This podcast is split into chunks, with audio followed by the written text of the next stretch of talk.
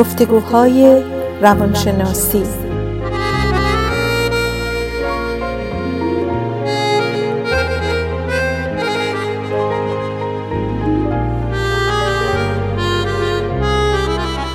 با دکتر سعیده ملک افزلی و دکتر شهرام اردلان.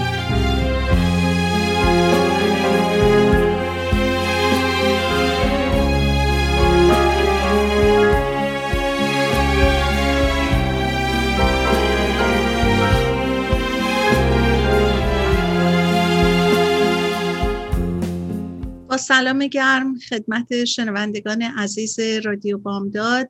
بار دیگه در گفتگوهای روانشناسی با دوست و همکار عزیزم دکتر شهرام اردلان هستیم و امروز قسمت پایانی کتاب جلاد عشق رو براتون راجبش حرف می‌زنیم و برمیگردیم با دکتر اردلان راجب گوشه هایی از داستان های مختلف یا برداشت هایی که شده که ممکنه به درد شنوندگان عزیزمون بخوره راجبش صحبت کنیم. سلام دکتر اردلان. سلام دکتر ملک حفظلی و همینطور سلام به شنوندگان عزیز رادیو بامداد. خوشحالم که یک هفته دیگه در کنار هم هستیم. خیلی متشکرم. اگه اجازه بدین دکتر اردلان من قسمت پایان کتاب رو که خود دکتر یالم در مورد این کتابشون نوشتن بگم و بعد وارد صحبت بشیم. اما بعد درباره دوباره خانی کتاب در سن 80 سالگی. دکتر یالم میگه وقتی من قبول کردم که یادداشت زمینه کتاب رو برای جلاد عشق بنویسم هیچ فکر نمی کردم که چه ماجراجویی های احساسی جلوی روی منه. من این کتاب رو 25 سال پیش نوشته بودم و از اون موقع حتی یه بارم تا تا این کتاب رو نخونده بودم. بازنگری به نوشته های خود جوانتر من تلخ و لرزاننده بود. همینطور گاهی دل سرد کننده و خجالت آور. غرور جوانی که من اوایل تجاربم داشتم به سرعت خودش رو به یک احساس فرسایش در من فروکش کرد. این یکی خیلی بهتر از من می‌نویسه. در ابتدا فکر کردم من با خودم به عنوان مرد خیلی جوانتر روبرو خواهم شد. ولی بعد از اینکه یه ذره فکرامو کردم متوجه شدم که من خیلی هم جوان نبودم من 55 سالم بود.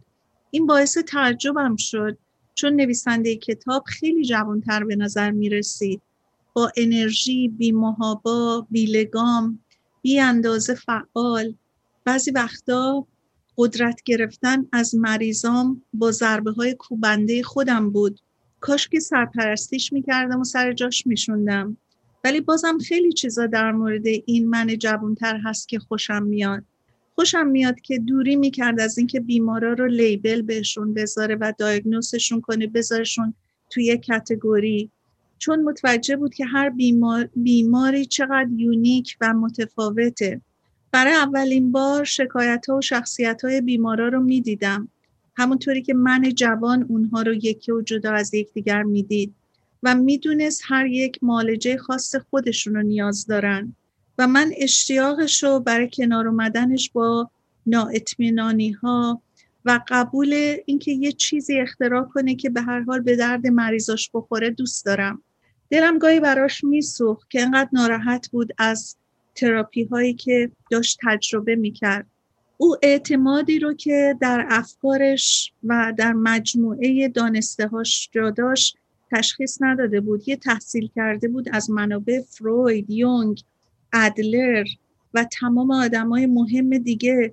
یک رفتار درمان با تمام سیستمای آموزشی که همه او رو در بر گرفته بودن.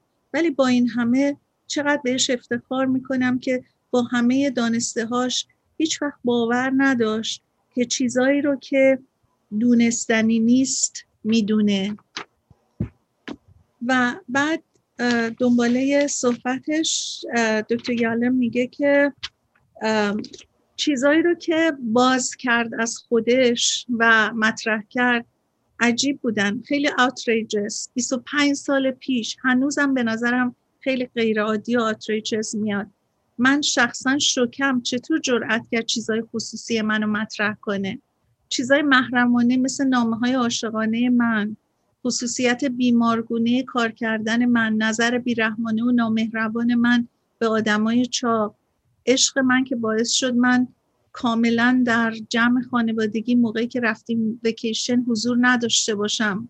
ولی با همه اینا بهش افتخار می‌کنم که هیچی جلودار گفتن حقایق برای تراپیش نبود.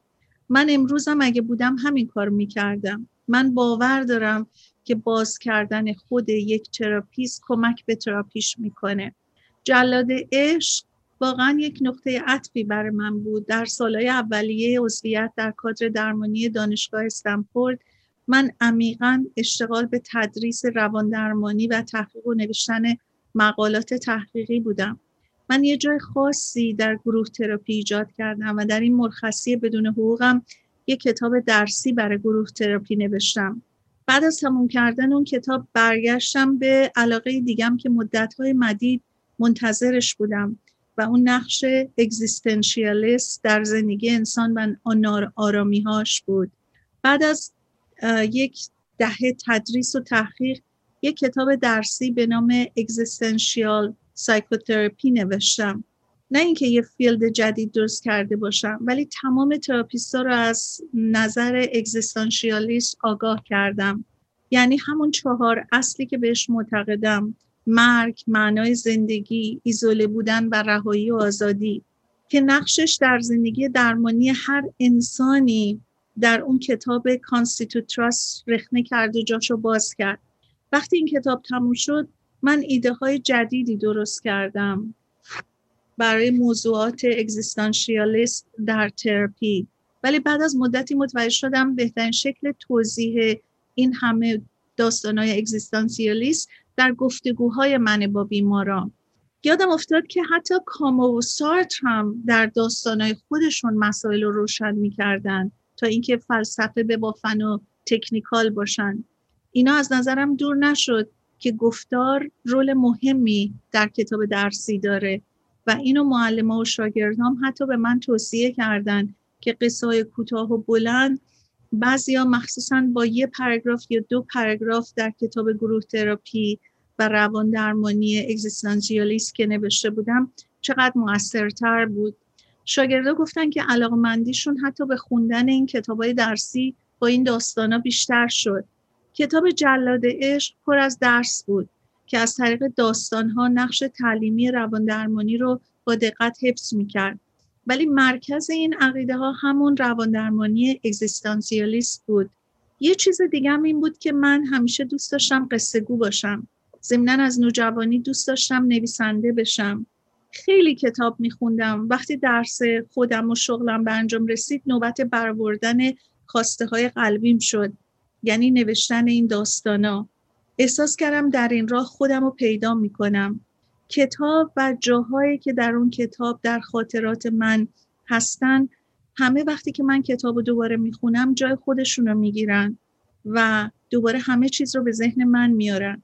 خوندن دوباره کتاب جلاد عشق یک رودی از خاطرات خوبش بود که تو سالهای 1987 وقتی که کوچکترین فرزندم رفت برای ادامه تحصیل و خونه رو ترک کرد. من و همسرم به اقصانقات دنیا سفر کردیم. یه یه سالی مرخصی بدون حقوق گرفتیم و دنیا رو گشتیم. اول با فرهنگ ژاپن آشنا شدیم و من برای دو هفته در توکیو تدریس کردم.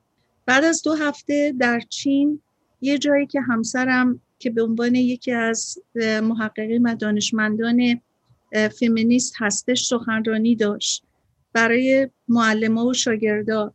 یه روز وقتی تو چین میگشتم برخوردم به یک کلیسا توی شنگهای. مطمئن شدم که تنهام و هیچکی منو تعقیب نمی‌کنه. بعد رفتم اون جایی که کشیشا میشینن و به اقرار بقیه گوش میدن اونجا نشستم. بعد با خودم حسرت خوردم.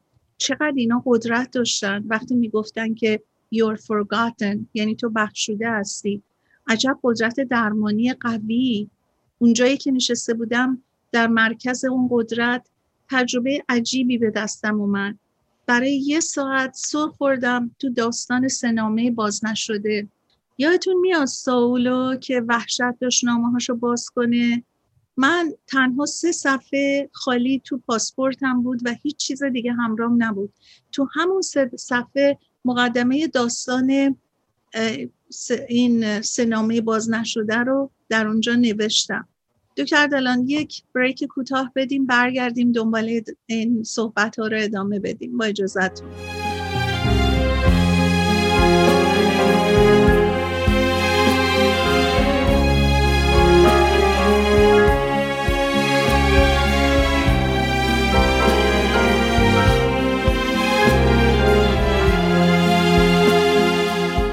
با دکتر شهرام اردلان هستیم در گفتگوهای روانشناسی و اگه تازه رادیاتون رو باز کردین ما دنباله صحبتمون رو در کتاب درباره کتاب جلاد عشق داریم می‌کنیم. آخرین قسمت داستان رو هفته گذشته باهاتون صحبت کردیم. امروز قسمت پایانی پینوشت دکتر ریالم رو راجع صحبت می‌کنیم و در ادامه با دکتر شهرام اردلان در مورد گوشه هایی از این داستان ها صحبت داریم. ما تا اینجا داستان رو گفتیم که دکتر یالم رفتش به جای اون کشیش نشست و قدرت اون کشیش رو اونجا احساس کرد که مردم میان ازش اقرار می‌گیرن. ضمنا داستان سنامه باز نشدهش رو هم مقدماتش رو تو سه صفحه ته خالی پاسپورتش نوشت. بعد میگه در بالی بود که شروع به نوشتن کردم. توی خونه بسیار دلفزا بودیم. در یه جایی که دیوارای بلند با باخچه های زیبا داشت. و فقط با یه حسیر از بیرون جدا می‌شد. من خیلی سبک حرکت کرده بودم. هیچ کتابی همراهم نبود ولی فقط یه دسته از نوتایی رو که برای پنجاه تا مریضم داشتم با خودم آورده بودم. محیط بسیار جذابی بود. پرنده های رنگ و بارنگ توی درخت های پیچیده به هم یه ملودی جالبی ایجاد می‌کردن. منم همینطور مریضامو مرور می‌کردم. دوباره و دوباره. همینطور که روزا میگذشت خاطرات تراپی هم در ذهن من باز می‌شد. و بدون توجه من داستان این تراپی ها در ذهن من ساخته می‌شد و ریشه می گرفت طوری که باعث می شد تمام نوتا رو بعض وقتا کنار بذارم و خودم رو وقف یه داستان بکنم. وقتی شروع کردم هیچ نمی‌دونستم کجا دارم میرم و چطوری دارم اصلا ادامه میدم به این داستانا. گاهی اوقات کنار ایستاده بودم و خودم ناظر بودم. غالبا شنیده بودم که داستان نویسا به این صورت هست که میگن داستان خودش نوشته میشه. ولی اون موقع بود که فهمیدم چی می‌گفتن. چون داستانه منم یکی بعد از دیگری خود به خود نوشته می‌شد. یاد اون زمان قدیم افتادم که میخوندم یه جایی در مورد قرن 19 هم که یه نویسنده خیلی مشهور یه روزی اومد و زنش ازش پرسید که نوشته های امروز چطور بود؟ گفتش خیلی بد بود چون یکی از کاراکترهای داستانم خودشو مسخره کرده بود و من نمی‌تونستم آرومش کنم. منم مثل اون بعضی وقتا نمی‌تونستم کاراکترهای داستان خودم رو که با هم گفتگو می‌کردن متوقفشون کنم. من حتی بعد از نوشتارهای روز هر روزم هنوز صداشون رو میشنیدم. وقتی دست در دست هم با همسرم کنار شنای ساحل را می‌رفتیم. یه داستان تموم می‌شد و داستان دیگه شروع می‌شد. من دیگه نمی‌تونستم جلوی خودمو بگیرم. من کتابای قبلیمو با مداد کاغذ مینوشتم و سکرترم اونا رو تایپ می‌کرد. ولی حالا سال 1987 بود. وقت مدرنیزه شدن و رفتن به کامپیوتر. منم یه مدل قابل حملش رو داشتم که خیلی قابل اطمینان نبود. پرینتر که دیگه بدتر. بالاخره تونستم داستانا رو بنویسم و داستان سه نامه باز نشده رم که توی سه صفحه آخر پاسپورتم نوشته بودم تایپ کردم. دو تا داستان رو در هاوایی و بقیه رو در پاریس نوشتم. بیشترشون رو توی کافی شاپ سر کوچه ای که بودیم میشستم و مینوشتم. اولش فکر کرده بودم در پایان هر داستان چند تا پاراگراف اضافه کنم در مورد نکات تئوریکی روان درمانی ولی به سرعت متوجه شدم توی پنجاه صفحه می‌تونم در آخر نتیجه تمام این داستان ها رو با عمق محتوا برای کتابم اضافه کنم. اما بعد از مدت کوتاهی که نوشته هامو برای پابلیشر فرستادم دو تاشون با من تماس گرفتن و صحبتاشون سرسام آور بود. مثل اینکه نباید هیچ توضیح تئوری در کتابان باشه و باید فقط بذارم داستان خودش حرف بزنه. ما برای ماها بکنفورد داشتیم و می جنگیدیم سر اینکه چی باشه چی نباشه. همینطور من نوشته هم به هم برمیگشت و من مرتب تغییرشون می‌دادم. هر کدومم که به من برمیگشتن صحبت از این بود که داستان باید کوتاهتر بکنم. من بالاخره بعد از ماهها پنجاه صفحه نتیجه گیریم به ده صفحه تغییر کرد و حالا که میخونمش می‌بینم چقدر اونا درست می‌گفتن. در حالی که به خودم میبالم از این کتاب جلاد عشق فقط از یه داستان خیلی متاسفم. داستان زن چاق چون تعدادی از زنای چاق به من ایمیل فرستادن که حرفای من بهشون عمیقا برخورده بود. به هر حال گرچه من خودم رو به قاضی بردم و گناهکار بیرون آوردم ولی بذارین یه دفاعی هم از خودم بکنم.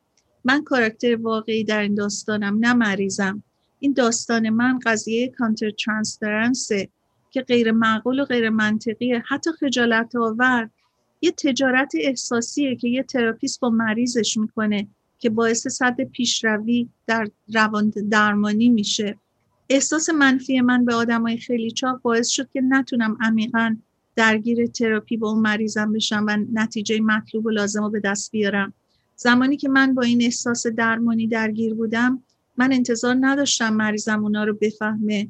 ولی خب مریض من باهوش بود و متوجه احساسات من شده بود.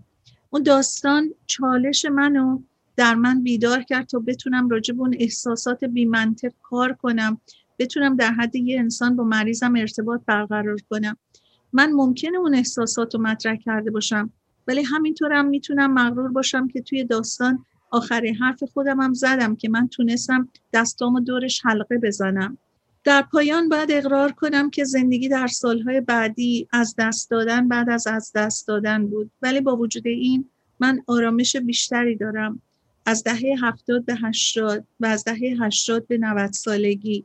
یه پاداش دیگه سالمندی هم اینه که خوندن کار خودت می‌تونه جالبتر باشه. ضمنا به این نتیجه رسیدم که فراموشی خوبیایی هم داره. مثلا یادم رفته که چطور دو تا از داستانم آخرش رو تموم کردم. در اینجا دکتر یالم صحبتش رو تموم می‌کنه و ما حالا می‌تونیم برگردیم و صحبت های رو بکنیم. دکتر دلان اگه صحبتی داریم بفرمایید بله این به اصطلاح اکنالجمنتی رو که دکتر یالم کرده بود بعد از 25 سال در مورد کتابش خیلی جالب بوده. می‌تونیم یه مقدار موشکافی کنیم روی نکاتی رو که به وسط آورده خودش. تو این قسمت. من خیلی جالب بود برام که خیلی راحت در مورد 25 سال پیشش صحبت کرده بود به صورت critique کرده بود مثلا چیزای خوب و بعد البته خب بیشتر راضی بود از خودش. مخصوصا از همین self disclosure از خودش حرف زدن که خیلی شهامت می‌خواسته که اینجور چیزها رو بیاره به وسط. شاید خیلی ها نتونستن. که این کار رو بکنن در سالهای سال. و اصولا کارهایی که انجام داده و موفقیت این کتاب جلاد عشق طوری که موقعی که اول میاد بیرون یه عده به حالت خیلی منفی حتی بیشتر شاید اونا که انالیست بودن و اینا مثلا میگن خب اگه یه نفر بخواد در مورد مریضش بخونه میره مثلا نوتاشو می‌خونه. چرا؟ مثلا داستان بنویسه. در صورتی که من فکر کنم اون افراد واقعا نمی‌تونستن به قول آمریکایی see this از outside the box بیان به اصطلاح. یعنی از این دیدشون یه ذره بیشتر بکنن و ببینن که چقدر این می‌تونسته روشی رو که دکتر یالم یعنی به کار می‌بره که تئوری رو بیشتر می‌خواد درس میده ولی به حالت داستان خیلی راحت تر می‌تونه باشه برای خیلی از آدما. نه تنها برای خب کسایی که به lay person هستن professional نیستن براشون جالب خواهد بود همینطور برای therapist های جوون. و یالم خیلی خوب این کار رو همینطوری که خودش میگه با وجودی که framework و تئوریشو توی کتاب Existential Psychotherapy نوشته بود ولی این یه حالتی باعث شد که مردم با علاقه و دوست بیشتر این داستان رو بخونن و یاد بگیرن. منم با شما هم عقیده هستم چون خودم هم سابقه تدریس زیاد دارم. همیشه ما متوجه شدیم که شنونده ها یک به اصطلاح اتنشن اسپن خاصی دارن. وقتی یه ذره قضیه تکنیکی و فلسفی میشه همه کس بهش علاقه نداره. و اگر که خب هدف دکتر یالم هم این بود که شاگرداش رو و یا حتی معلمانی رو که تدریس می‌کردن بهشون آموزش بده خیلی با حالت داستان و از همه جالبتر بر من این بود که خیلی تاکید کرد بر اینکه چقدر خوب بوده که لیبل نمی‌زده به مریضاش.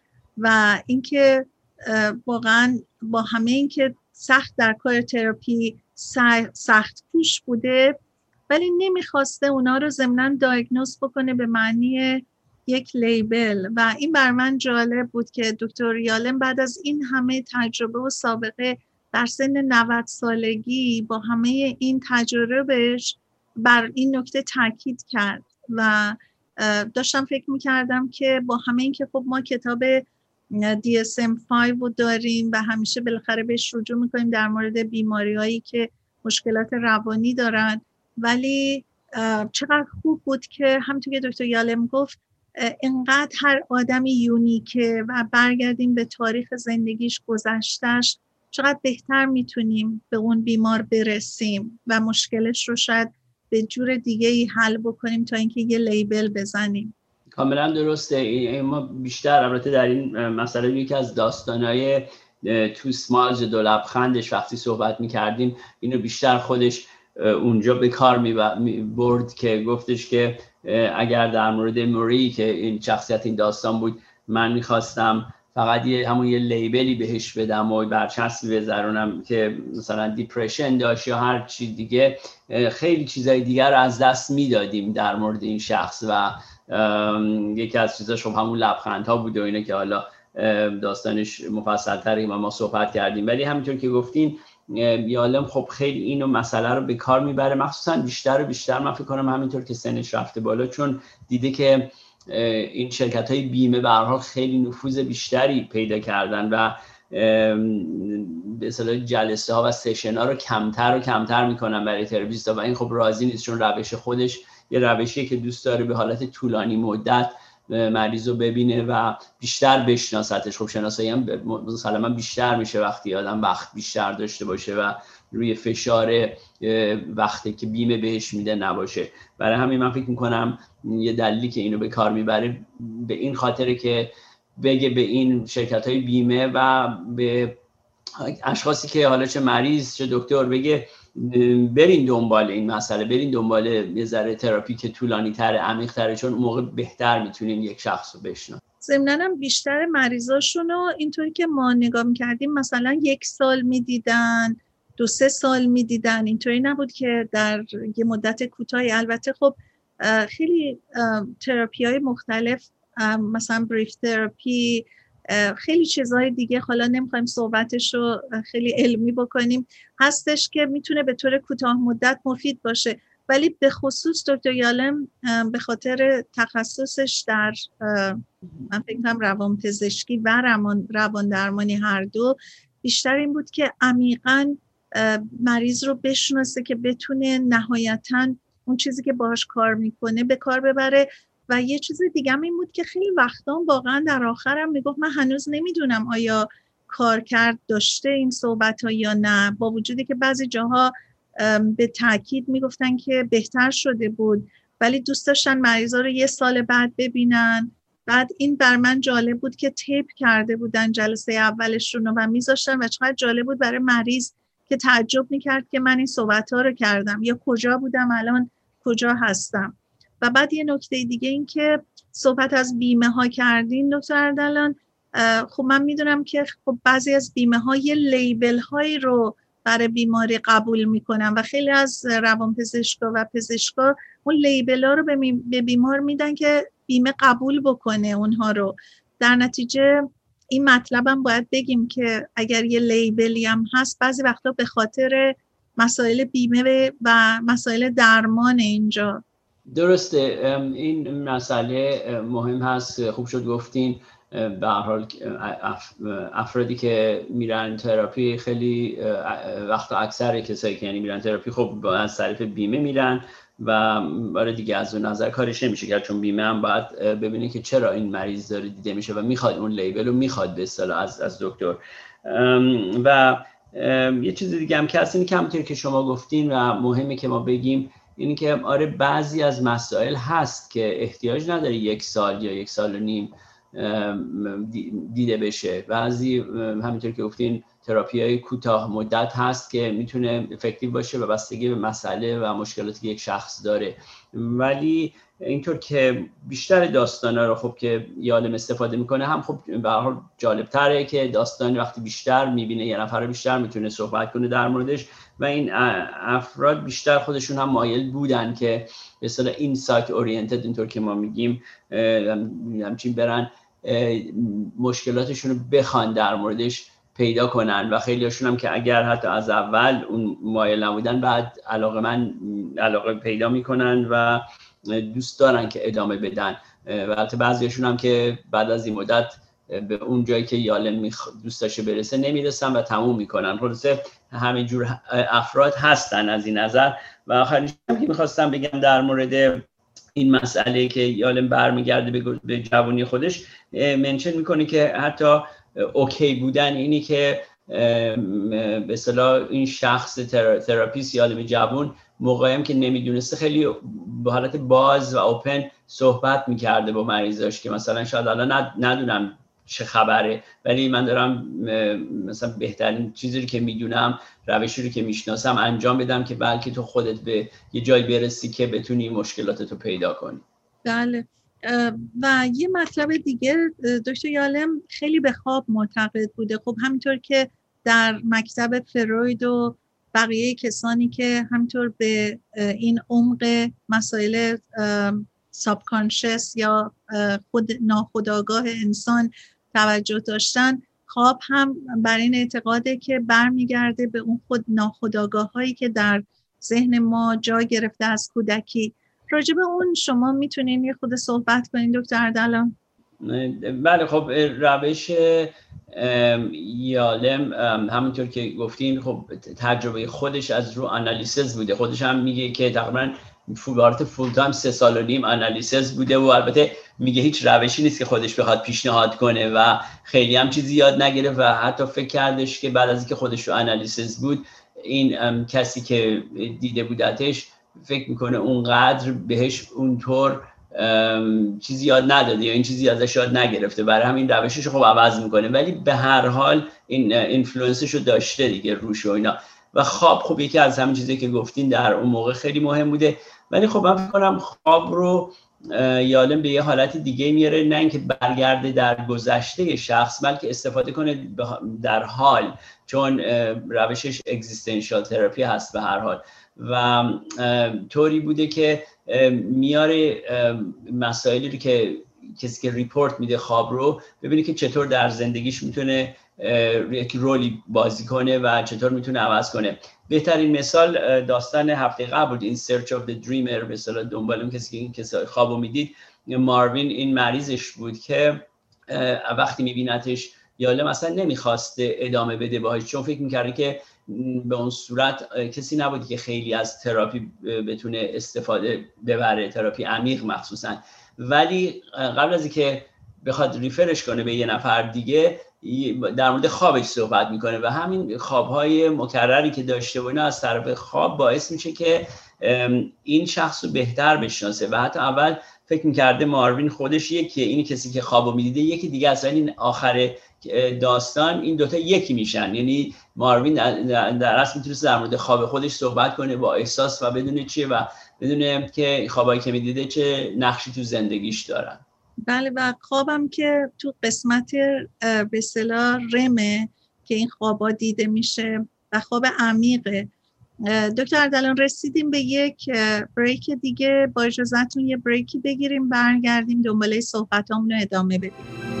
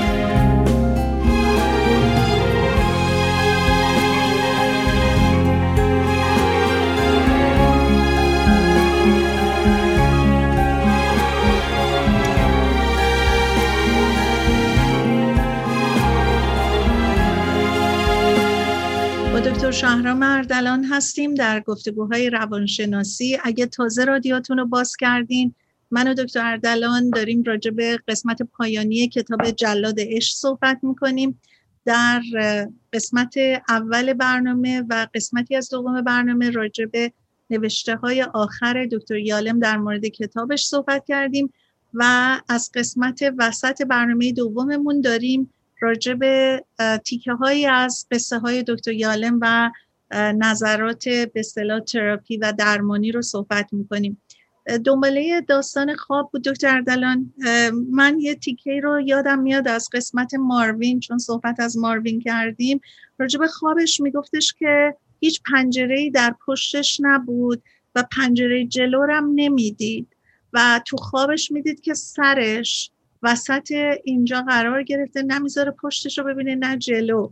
و این تعبیرش خب برای ماروین از نظر دکتر یالم این بود که ذهنش رو انقدر درگیر گذشته و نگرانی آینده کرده که اصلا جلو چشش رو گرفته و نمی‌ذاره اصلا هیچ کاری بکنه. من داشتم فکر می‌کردم که چقدر بعضی از این تعبیر خوابها در مریضای دکتر یالم واقعا واقعی بود و کمک می‌کرد به بیمارا که ببینن خودشون کجا قرار گرفتن.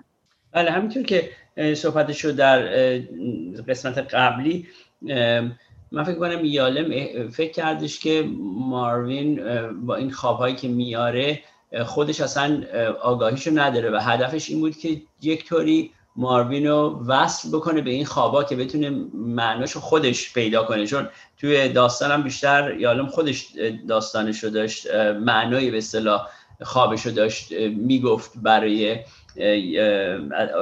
از دیده به اصطلاح ماروین ولی اواخرش دیگه میشه اواخر داستان که ماروین خودش متوجه میشه که معنای داستانهاش معنای خوابش ببخشید چی هستن و اینا و اون چیزی بوده که یاله می‌خواسته انجام بده. یه چیز دیگه که من اتفاقا جالب بود در مورد همین داستان آخر من شما قسمتی بود که شما حرفش رو زدین دفعه پیش این بود که یه روشی که یالم خیلی استفاده نمی‌کنه ولی استفاده کرد نگیرتون باشه پارادوکسیکال اپروچ بود. اونجایی که مثل این که یه کاری می‌خواست بکنه یعنی اصلا یه شاید توضیح می‌خواستم بدم در مورد پارادوکسیکال اپروچ که چی هست. مثلا یه زن و شوهری در مورد خانواده و couple هست این روش.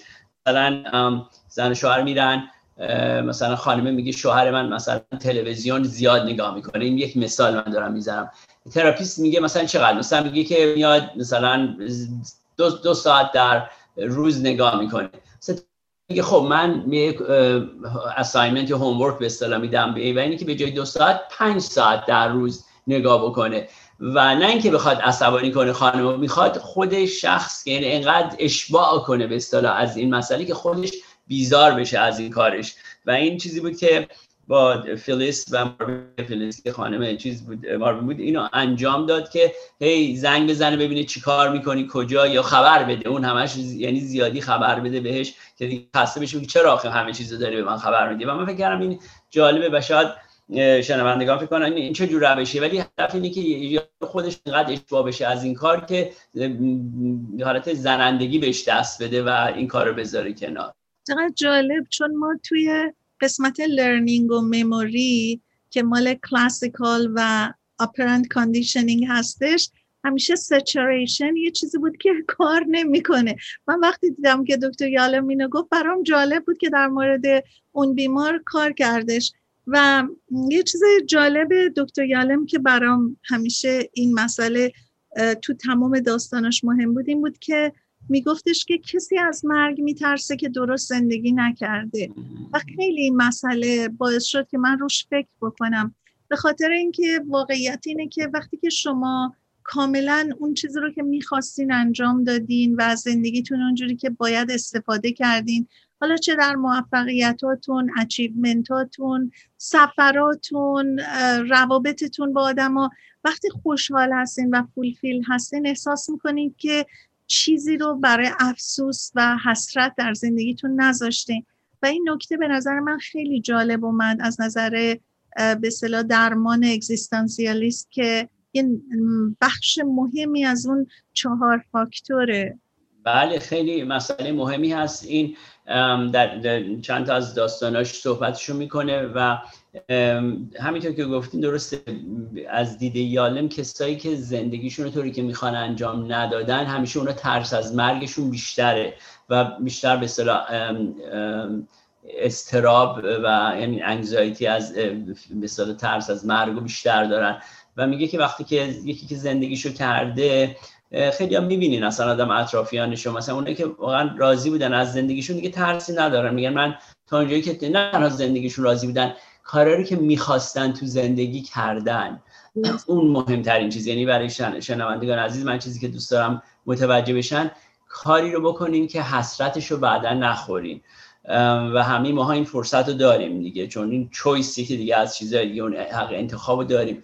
تا اونجا که می‌تونین کاری رو انجام که بعدا حسرتش رو نخورید و حتی هر چقدر سنتون بالا باشه اگرم 60 سال 70 سال باشه هنوز مثلا 10 سال 20 سال دیگه شاید داشته باشین این کاری رو که می‌تونین انجام بدین. نه اینکه دیگه سنم رفته بالا پیر شدم نمی‌تونم انجام بدم. برای همین از دید یالم این مسئله خیلی مهمه که آدم زندگیشون اونطوری که می‌خواد انجام بده و حسرت کاری که مثلا می‌خواسته بکنه نکرده باشه.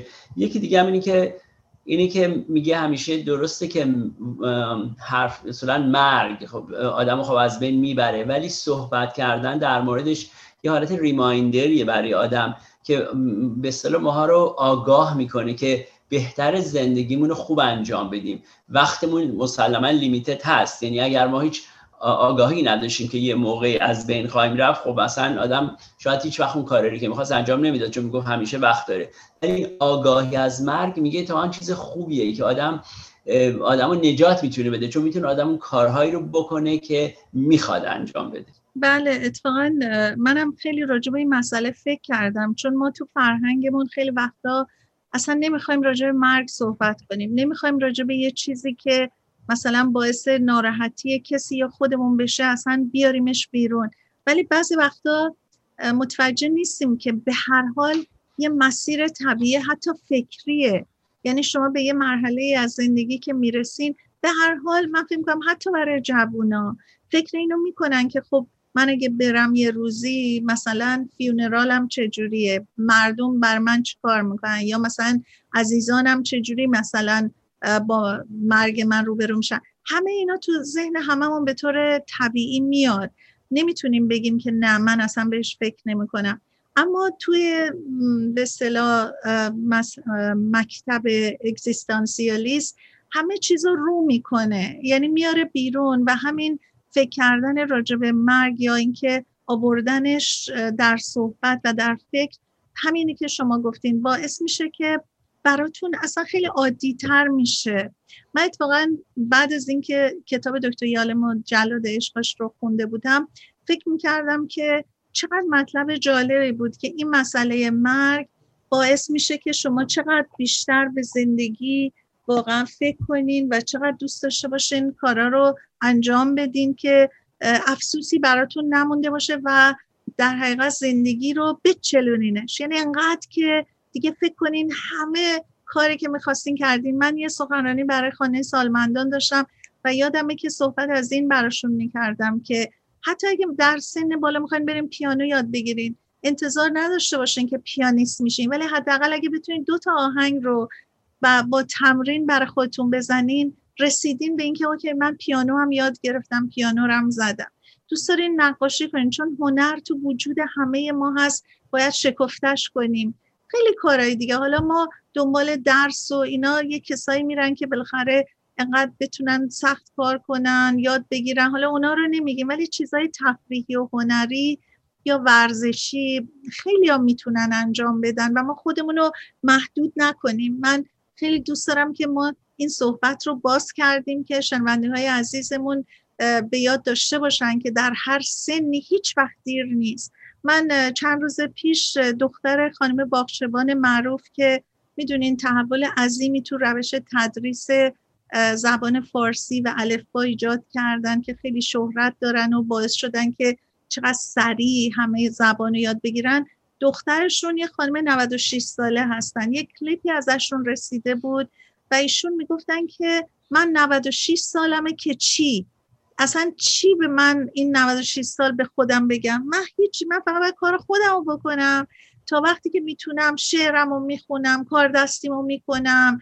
اصلا به این که من سنم رسیده به 96 فکر نمی کنم و فقط فکرم که چقدر خوب این روحیه رو ما گسترش بدیم. حالا درسته که از صحبت های ما یه خود دور شد ولی یک امیدی باشه برای همه که هر کاری بخوان بکنن تو هر سنی می‌تونن.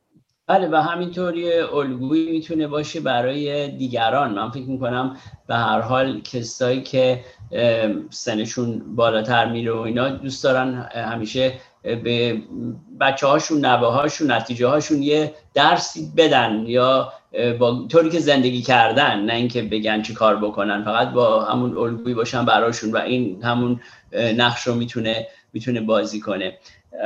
یکی دیگه از چیزهای نکته دیگه که در داستان قبلی بود و من می‌خواستم اشاره کنم قبل از اینکه وقتمون تمام بشه این بود که یکی از کارهایی که من فکرم خیلی مهم هست که شاید شنوندگان عزیزم بشنون براشون جالب باشه این که وقتی که یه نفر میره تو تراپی در این کیس هفته پیش که ما صحبت کردیم ماروین بود و خب با خانمش فیلیس که همه چیز رو باش توضیح می‌داد یادم چیزی که گفت چیز مهمیه من فکر کنم که همیشه توی رابطه می‌خواست با هر دوشون کار کنه. چرا مهمه با هر دوشون؟ وقتی یه نفر به چند قدم بره جلو و نفر پارتنرش نره یه مقدار یه به گپ خلایی ایجاد میشه که شاید خوب نباشه برای رابطه. برای همین خیلی خوبه تو یه مثلا رابطه های زناشویی یا موقعی که دو نفر با هم هستن توی رابطه هر دو برن جلو که اگه یکی بره جلو و یکی نخواد بره به حال رابطه یک حالتی پیدا می‌کنه که امکان داره موفق نشه و خوبه که هر دو برن جلو. بله حالا باز برگشتیم به رابطه فیلیس و ماروین. و اتفاقا من برام این نکته مهم بود که حتما ما اینو مطرح بکنیم دکتر اردلان.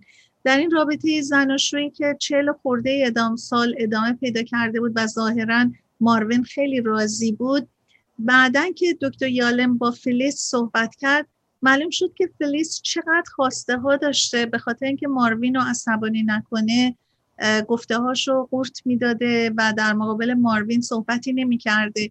من اتفاقا این نکته که می‌خوام بگم که چقدر مهمه که از توی رابطه از ترس اینکه حالا این اتفاق ممکنه بیفته یکی عصبانیش ناراحت شه ما همینجور هی اینو قورت بدیم. فکر می‌کنم تو خودمون این مسئله بزرگ میشه و نهایتا یه روزی منفجر میشه میاد بیرون که ممکنه اگه از اول صحبتش رو بکنیم نشه.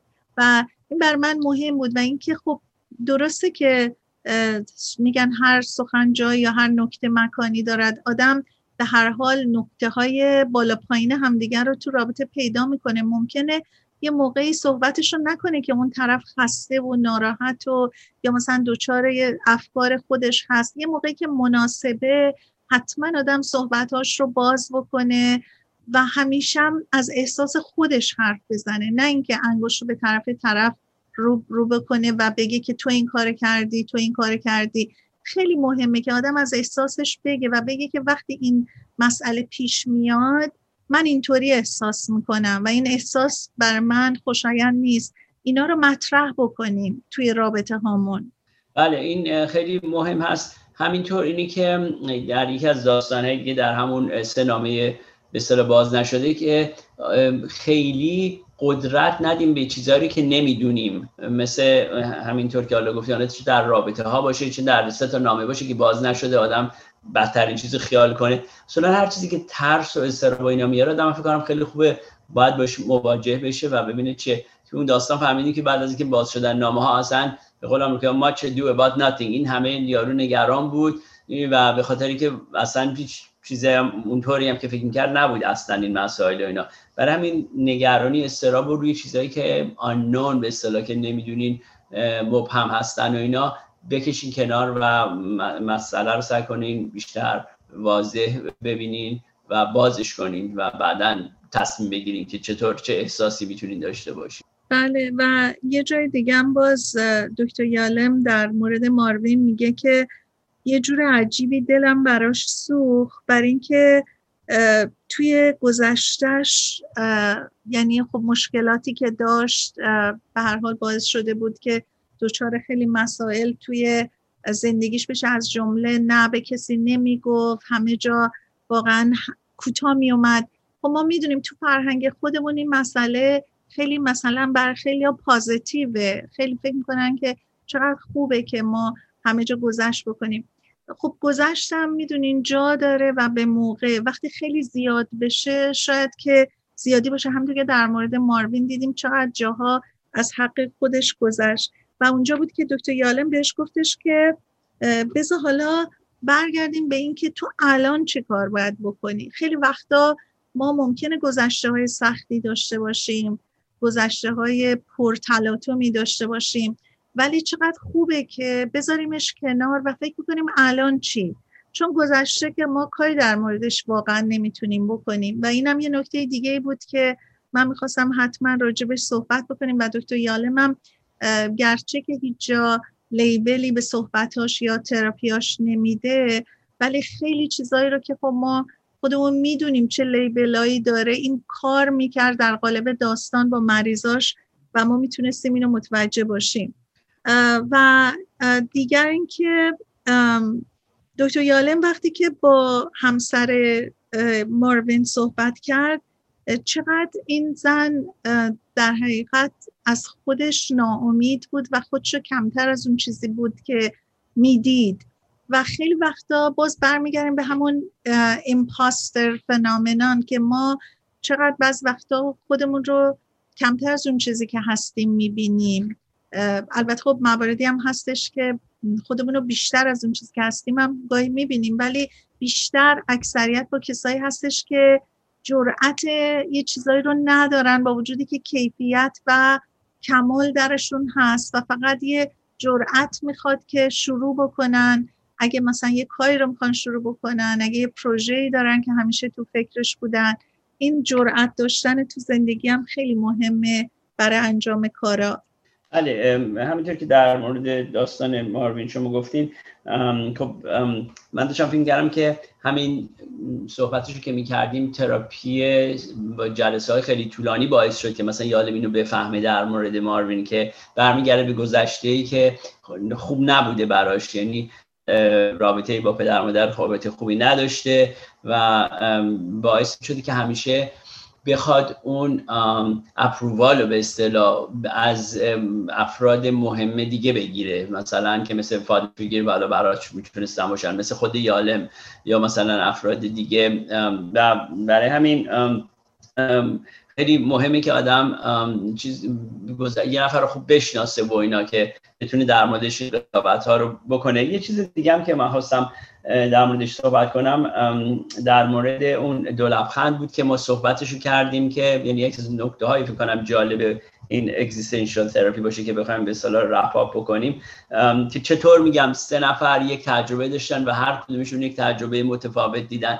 و اون فکر کنم خیلی مهم بود اون جلسه که ما گفتیم که خیلی خوبه که ماها فقط این احساس نکنیم که چیزی که ما می‌بینیم it, that's it. That's the right way. یعنی به تنها راهیه که بعد یک چیز دیده بشه. هر کسی از دید خودش می‌تونه اون یک مسئله رو یک رو ببینه و یک برداشت دیگه داشته باشه و اوکیه. من فکر کنم این به اصطلاح تفاوت هایی که ما همه داریم یکی از قشنگی های آدم هاست که می‌تونیم بشینیم با هم دیگه در مورد تجربه هامون صحبت کنیم و لذت ببریم به که با هم دعوا کنیم و عصبانی بشیم از دست هم که چرا تو این مسئله رو مثلا طوری که من می‌بینم نمی‌بینی؟ بله همینطوره. در حال دکتر اردلان صحبت زیاده و ما خیلی می‌تونیم راجع به نکته های مختلف داستان های دکتر یالم صحبت بکنیم. می‌خواستم ازتون تشکر بکنم که این کتاب جلاد عشق رو باعث شدین که ما صحبت راجبش بکنیم و به گوشه های این داستان که نکته خیلی زیاد داره برسیم. اگر که صحبت دیگه ای ندارین برای شنونده های عزیزمون باشون خداحافظی بکنیم و هفته آینده برنامه دیگه رو براشون صحبت می‌کنیم. و ما شما رو شنونده های عزیز به خدای بزرگ میسپاریم تا هفته آینده.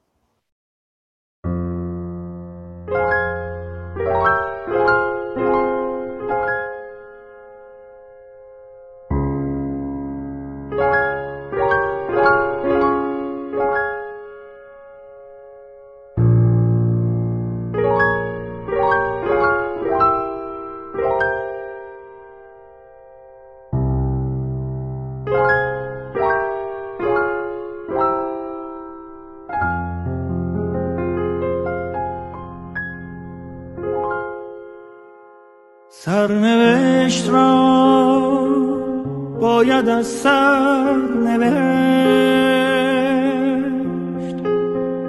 شاید این بار کمی بهتر نوشت.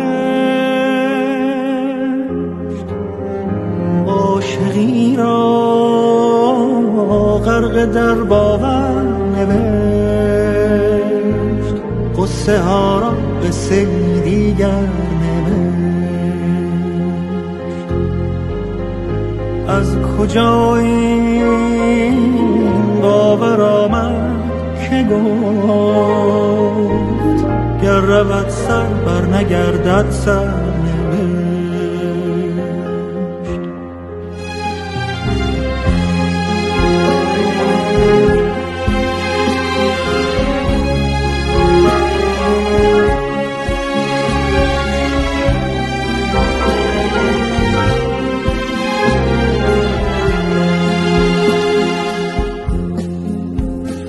بکاری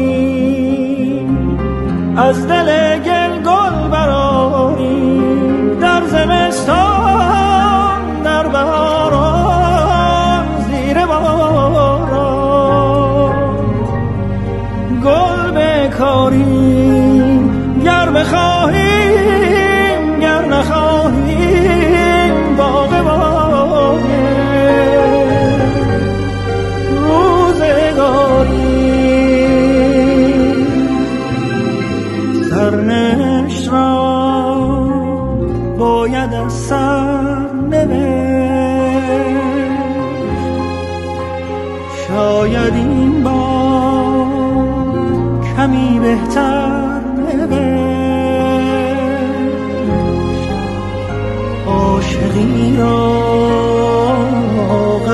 در باور نوشت. قصه ها را قصه دیگر نوشت. از کجا باور آمد گر رود سر بر نگردد سر.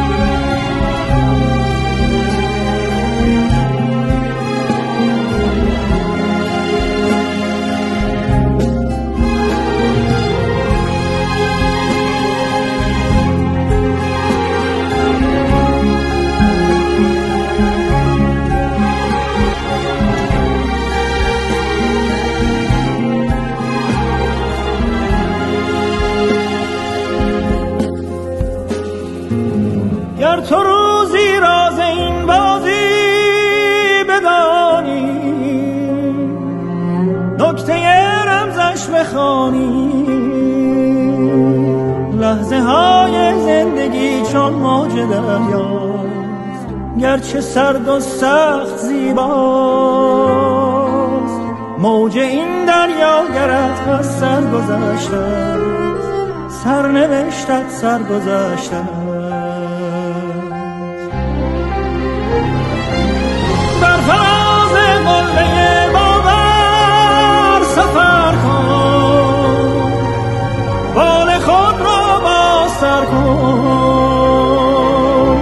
همچو حافظ پای کوبان و غزل خان لشکر غم را بسوزان.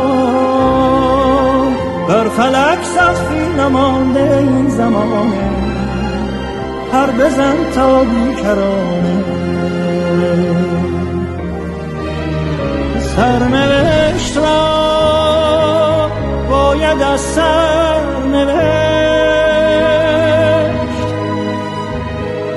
شاید این بار کمی بهتر نوشت عاشقی را غرق در باور نوشت قصه ها را به دیگر نوشت از کجا گفت گر رود سر بر نگردد سر قصه ای از سر قصه ای از سر